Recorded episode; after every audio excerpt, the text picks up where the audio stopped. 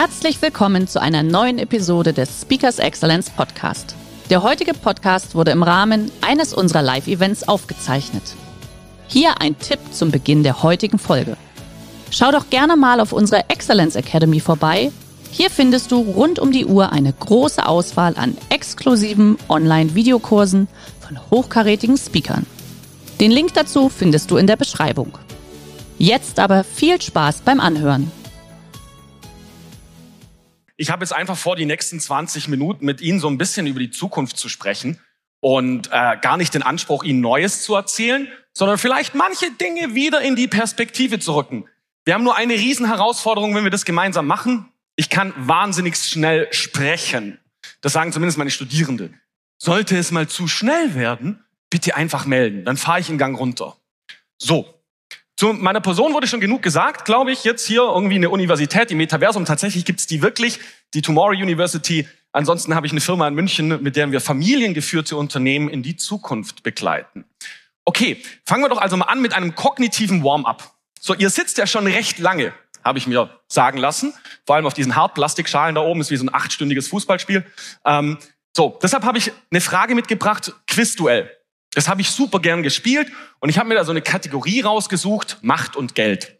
So, folgende Frage, da müsst ihr jetzt mitmachen, ne? also ich mache das sehr interaktiv. Ähm, und zwar, wie hoch ist denn der Anteil an Familienunternehmen in Deutschland, gemessen an allen Unternehmen? Ist es A 17 Prozent, ist es B 44, C 91 oder D 67? So, bitte mal die Hand hoch, wer ist denn für 17? 17, okay, sehr gut. Wer ist für 44? Einiges. Sehr gut. Wer ist für 91? Ein paar. Und wer ist für 67? Die Mehrheit. Super. Falsch. Das fängt gut an mit uns. Ähm, es sind tatsächlich 91 Prozent aller Unternehmen in Deutschland familiengeführt. Von dem Bäcker um die Ecke bis hin zur Firma Balsen in Hannover mit den Keksen. Was das Ganze jetzt mit Innovation und der Zukunft zu tun hat, dazu komme ich später. Ich habe drei Kapitel vorbereitet für uns jetzt hier. Kapitel 1, Speedy World, bisschen um Geschwindigkeit. Kapitel 2, I believe I can AI. Und Kapitel 3, Catch me if you can. Fangen wir also mal an mit Geschwindigkeit. Stellt, stellt euch mal vor, stellen Sie sich mal vor, Ralf Schmidt hätte mich hier eingeladen vor zehn Jahren. Wir schreiben das Jahr 2013. Und ich sollte Ihnen so neue Trends präsentieren. Hätte ich Ihnen präsentiert, so 3D-Drucker. Das war vor zehn Jahren wirklich der neueste Scheiß. Die haben so kleine Figürchen gedruckt. Latest Shit, ja. Zehn Jahre später drucken Familienunternehmen, der deutsche Mittelstand, die 3D drucken ganze Häuser, das kennen Sie bestimmt, Firma Peri aus Ulm.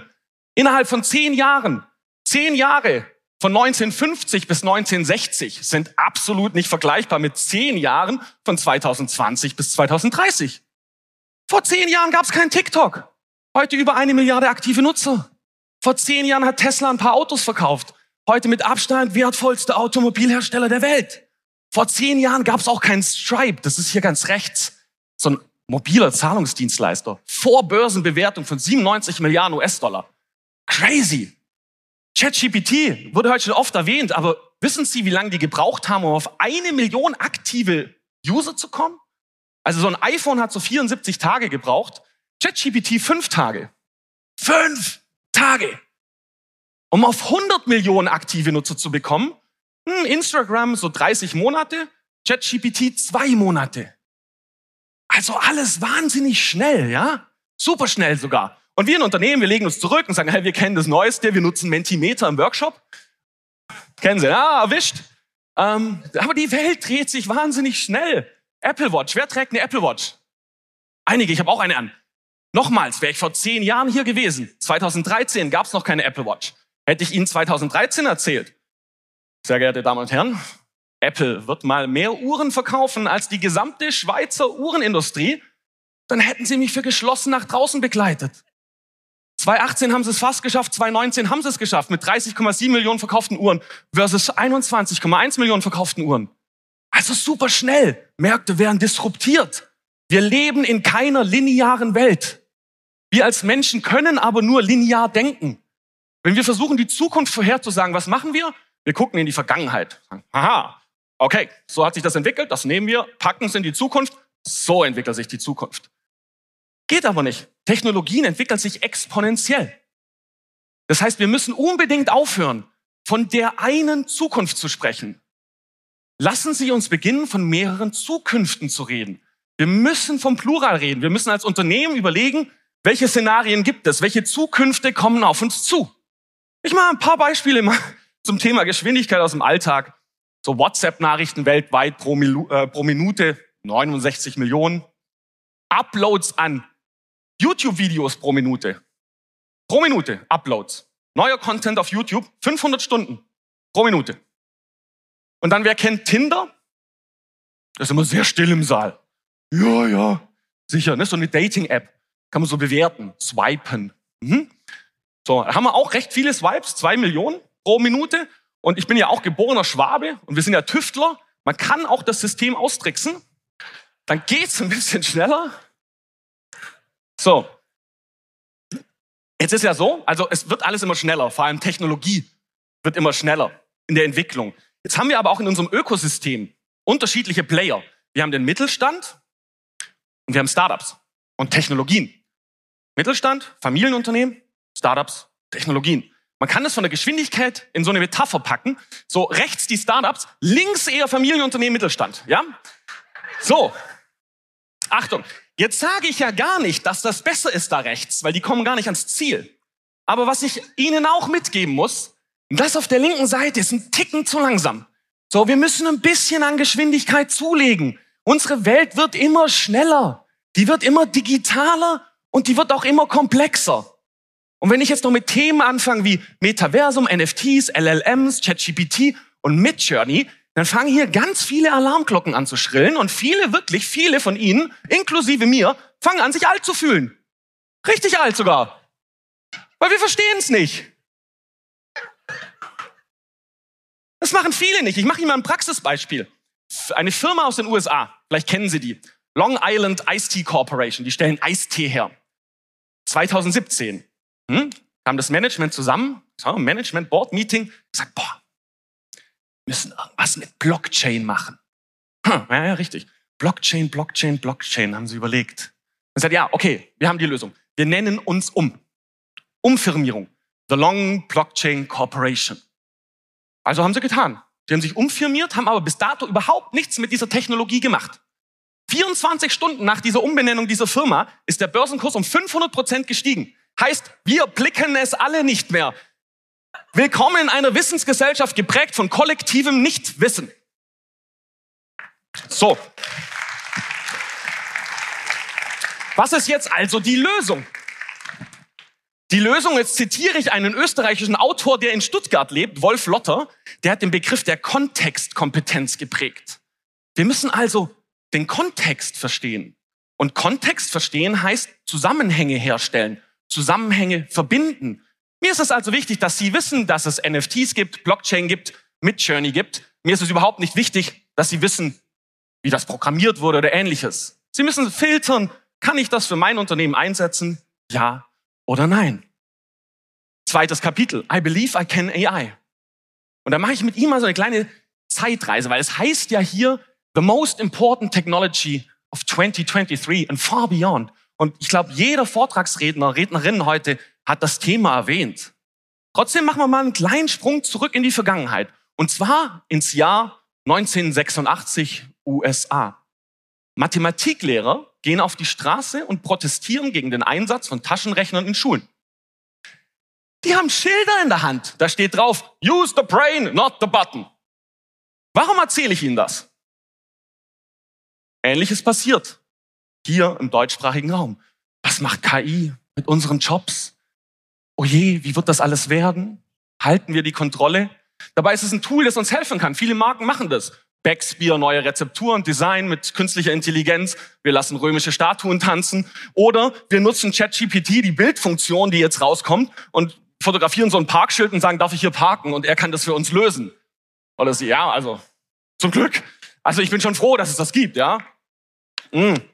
Dann machen wir mal weiter. Ja, ich meine, jetzt bleiben wir mal bei dem Thema. Wir reden die ganze Zeit drüber, aber wer im Saal weiß denn, was ein Prompt ist? Ja, gut, so zehn Prozent. Ein Prompt ist die Eingabe, der, der, Befehl in die künstliche Intelligenz, in die generative künstliche Intelligenz. Und je, nach gut, je nachdem, wie gut ihr Prompt ist, desto besser ist ihr Ergebnis.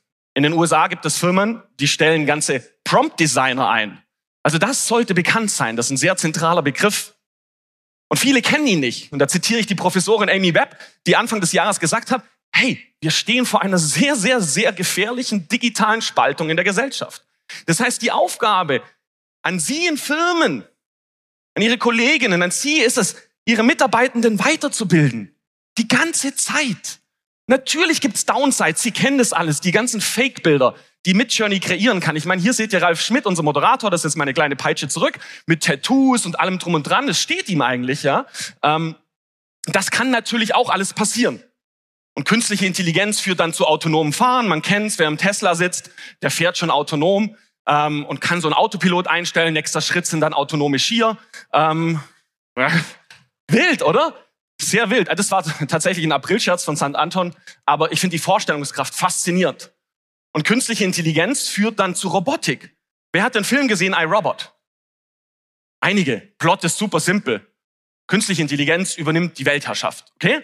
Spielt im Jahr 2035. Ist gar nicht mehr so weit weg. 2018 haben wir Roboter. Ich habe sie hier tatsächlich getroffen in Stuttgart. Sophia, erster Roboter mit menschlicher Staatsbürgerschaft. Sie werden es kennen. 2020 dann dieser Mann hier, auch kein Mensch. Auch kein Hollywood-Film. Ist der Nachrichtensprecher in China. Künstliche Intelligenz spricht 24-7 die Nachrichten. So, und jetzt bin ich ja auch Wissenschaftler, muss mit einer Theorie um die Ecke kommen von einem japanischen Robotiker namens Masahuri Mori. Der hat die Theorie geprägt namens Uncanny Valley. Das heißt zu Deutsch das unheimliche Tal. Und er sagt, hey, wir haben die Tendenz dazu, unsere Roboter zu vermenschlichen. Und dann steigt die Affinität. Simples Beispiel. Wer von Ihnen hat einen Staubsaugerroboter daheim? Perfekt, ich nehme Sie. Hat der einen Namen? Wie heißt er? Heinrich. So, ähnlich, meiner heißt Wilfried. Ähm, das ist das, was hier passiert. Ja, ich meine, 80 Prozent aller Besitzer von Staubsaugerroboter haben Namen. Das ist schon erwiesen. So, also das ist das, was passiert. Aber dann ist die große Frage, behandeln wir Heinrich auch wie ein Lebewesen? Hm. Das hat sich so eine MIT-Forscherin auch überlegt. Die hat dieses Spielzeug hergenommen. Das gab es schon 2012. Vielleicht kennt das noch jemand von Ihnen. Es hat ganz viele Sensoren. Und die hat dann ein Experiment gemacht und hat drei Gruppen eingeteilt. Ja, Gruppe 1, Gruppe 2, Gruppe 3. Jede Gruppe hat so einen Dinosaurier bekommen. Aufgabe war, hey, beschäftigt euch mal eine Stunde mit dem Roboter. Gebt ihm einen Namen, interagiert mit ihm. Nach einer Stunde hat jede Gruppe eine Axt bekommen, hat gesagt, die Aufgabe ist, den Roboter der anderen Gruppe zu killen, damit eurer überlebt. Wie viele haben das gemacht? Keiner. Wohl wissend, dass es eine Maschine ist. Faszinierend. Also behandeln wir sie vielleicht doch wie Lebewesen. Ist das gut? Ja, es kann gut sein. Gehen wir mal nach Amerika in die ganzen Wasserparks. So viel Tierleid, die Delfine werden gefangen. Da gibt's andere Stimmen, die sagen, oh, ist aber wichtig für die Bildung. Man muss ja wissen, wie so ein Delfin interagiert, etc. für unsere Kinder. Ja, machen wir es in Zukunft halt so. Das ist kein echter Delfin, das ist ein Roboter. Und das ist auch Realität und kein Hollywood-Film. Und das ist schon sehr faszinierend. Das heißt, wir müssen den Kontext verstehen. Selbst die Kirche hat's gecheckt. Das ist der digitale Klingelbeutel. Ja. Den Kontext verstehen. Innovation. Das Neue braucht Kontextkompetenz, meine Damen und Herren. Zusammenhänge herstellen. Wie verändert sich die Welt? Was bedeutet das für mein Unternehmen? Jetzt atmen wir mal alle durch. Ich spreche schnell, ich weiß. Geht das dritte Kapitel noch? Catch me if you can. Okay, was hat's damit auf sich? Also was haben wir jetzt gelernt bislang? Kontext verändert sich immer schneller. Technologien verändern sich immer, immer schneller. Das heißt, wir als Unternehmen müssen den Kontext verstehen und unser Geschäftsmodell ständig anpassen. Das war schon immer so, auch früher. Ja, früher war die Geschwindigkeit halt so, anpassen, anpassen, anpassen. Heute Pandemien, Kriege, neue Generationen, ist es halt eher so. Und das ist sau anstrengend. Müssen wir nicht drüber reden. Ich zeige Ihnen jetzt mal, wie das ein paar andere Unternehmen gemacht haben, ja? So Geschäftsmodelladaptionen. Fangen wir mal an mit dieser Company hier. Das ist eine Hautcreme namens Astalift. Meine Frage an Sie, welche Unternehmung steckt denn dahinter? Und Sie kennen die alle. Haben Sie eine Idee? L'Oreal habe ich gehört. Bayer? Nee, passt. Fujifilm. Naja, die haben sich gedacht, puh, das mit der, Digi das mit der Filmrolle, das wird eine richtig enge Kiste. Ich fange an, mit der Digitalkamera zu fotografieren, mit Handys jetzt auch schon, puh, schwierig. Dann haben sie sich eine sehr gute Frage gestellt, und zwar, worin sind wir eigentlich richtig gut? Naja, in der Bearbeitung dieser Filmrolle. Da haben sie Forschung angestellt und herausgefunden, dass die Filmrolle genau die gleiche Dichte und Zusammensetzung hat wie unsere oberste Hautschicht, das Stratum corneum. Also, lasst uns Hautcreme machen. Nächstes Beispiel aus Deutschland. Familienunternehmen aus dem hohen Norden. Edding. Jeder kennt's. Auch Sie haben sich gefragt mit Per Ledermann und seinem Team, worin sind wir richtig gut? Ja, man würde meinen, Sie sagen Stifte. Sie haben gesagt, alles, was mit Tinte zu tun hat. Und dann ist das Innovationsteam los. Tinte, Tinte, Tinte, Tinte. Märkte gescreent. Und dann haben sie einen Markt gefunden, stabil. Finanzkrise 2728, egal. Corona, egal, geht steil nach oben. Das Tattoo-Business. Also geht dieses klassische Familienunternehmen her, stellt Tinte für Tätowierer her und macht einen eigenen Tattoo-Store in Hamburg auf. Wow! Und jetzt die große Frage, wie machen das Unternehmen? Und jetzt kommt ein echt, echt fieser Begriff aus der Wissenschaft. Da gibt es schon seit über 20 Jahren Forschung dazu. Der nennt sich organisationale Ambidextrie. Ambidextrie steht für Beidhändigkeit. Stellen Sie sich vor, eine Fußballspielerin schießt mit beiden Füßen Tore. Wettbewerbsvorteil. Unternehmen, die es schaffen, mit beiden Händen zu agieren, Wettbewerbsvorteil. Was heißen beide Hände? Die eine Hand nennt sich Exploitation. Also das Kerngeschäft immer besser machen. Stifte immer, immer besser machen. Noch ein Mühe drauflegen. Und die zweite Hand in Balance zu bringen, das ist die Exploration. Also die ständige und kontinuierliche Suche nach neuen Geschäftsfeldern, neue Opportunitäten, testen, validieren, verwerfen, iterieren. Und diese Balance hinzubekommen, ist die Champions League des Unternehmertums.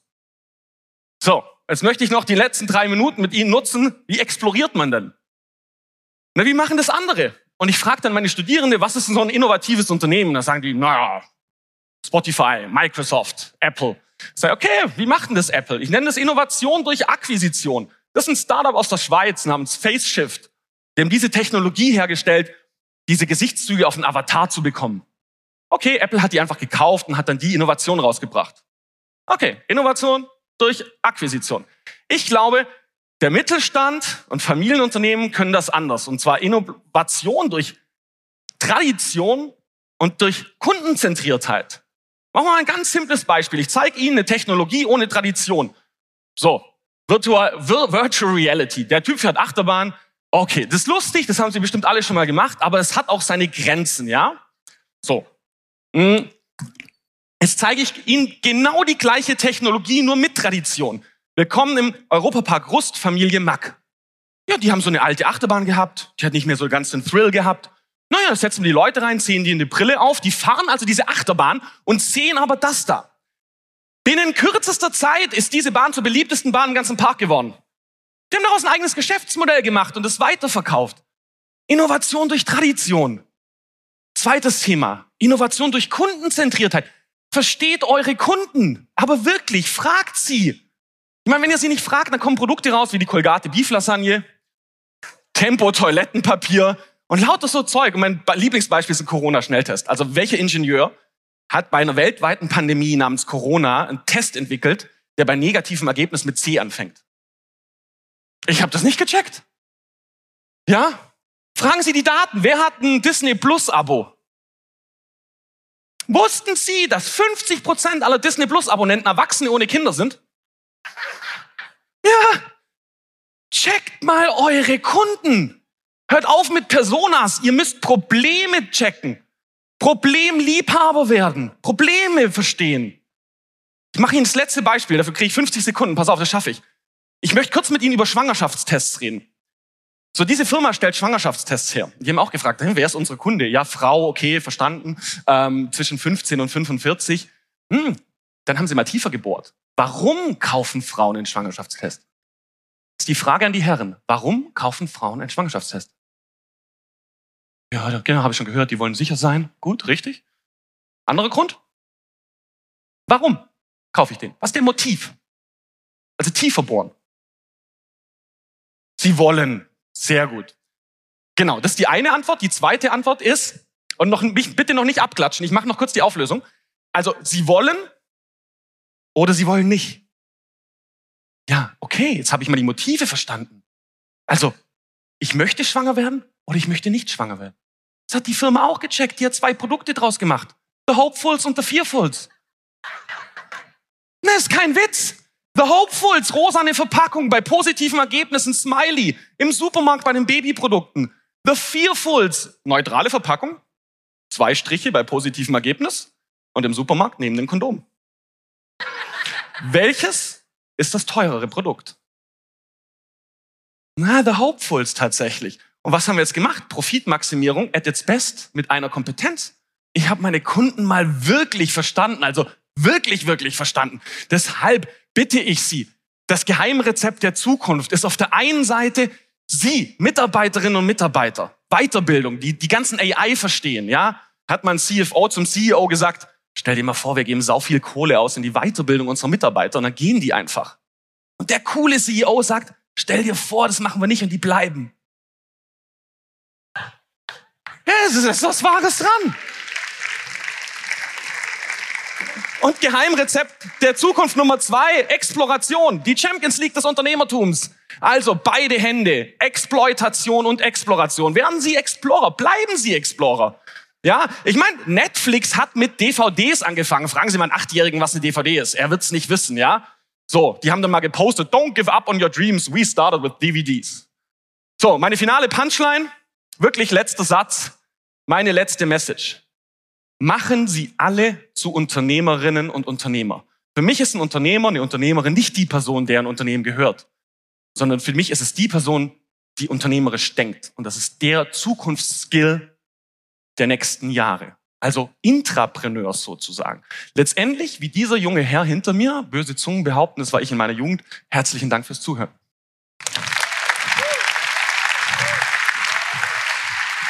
Der heutige Vortrag hat dir gefallen? Dann schau dich doch gerne auf unserem Kanal um oder sei live bei einem Forum dabei. Weitere Informationen findest du in der Beschreibung. Bis zum nächsten Mal.